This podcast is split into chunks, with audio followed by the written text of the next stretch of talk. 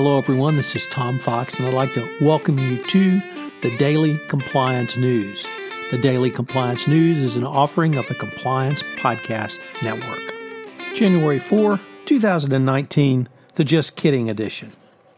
First, we have a story from the Wall Street Journal that nearly half of all CFOs do not have a succession plan, and it made me realize that probably it's the same number or more for CCOs. So the lack of a succession plan can open up an organization to a variety of risks. It can disrupt productivity, delay strategic decisions, and impair internal professional development and cause loss of legacy knowledge. So if you don't have a succession plan for your CCO position, I would suggest you put one in 2019.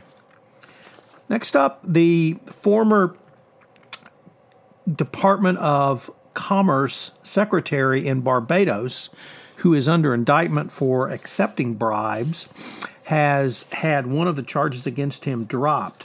He is under indictment from the U.S. Department of Justice that he was paid some $36,000 to send business to a company called the Insurance Corporation of Barbados Limited in 2015 and 2016.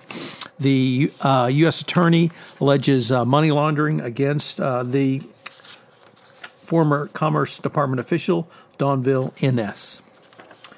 Next up, in a unfortunately as ironic a case as you can get, the former chief anti-corruption official for the Colombian National Director of Anti-Corruption was sentenced to 4 years in prison for, you guessed it, corruption. He solicited a $132,000 bribe in a DEA sting in Miami, obviously not realizing that coming to Miami and soliciting money to pay a bribe would subject you to federal U.S. jurisdiction.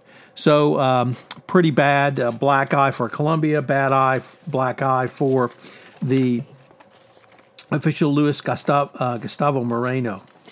And finally, we end with something with a little better news. Yesterday, I reported that the Peru Attorney General Pedro Chávarry had dismissed the prosecutors in the country's investigation of corruption by the Brazilian construction company Odebrecht in Peru.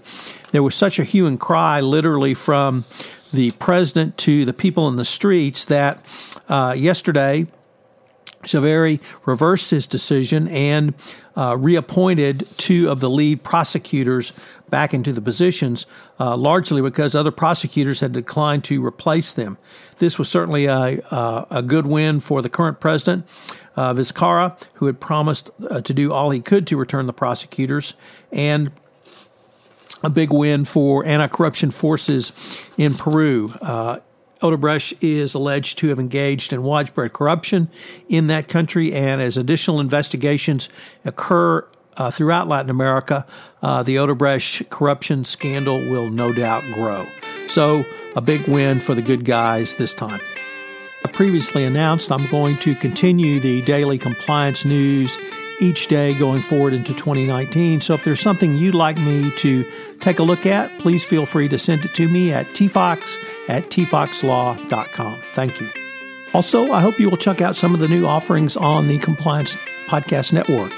Jay Rosen and myself have started a new podcast series, Popcorn and Compliance, a look at compliance through the lens of the movies, that premiered Saturday, December 8th. And we'll post bi-monthly on Saturday for your entertainment and enjoyment listening pleasure.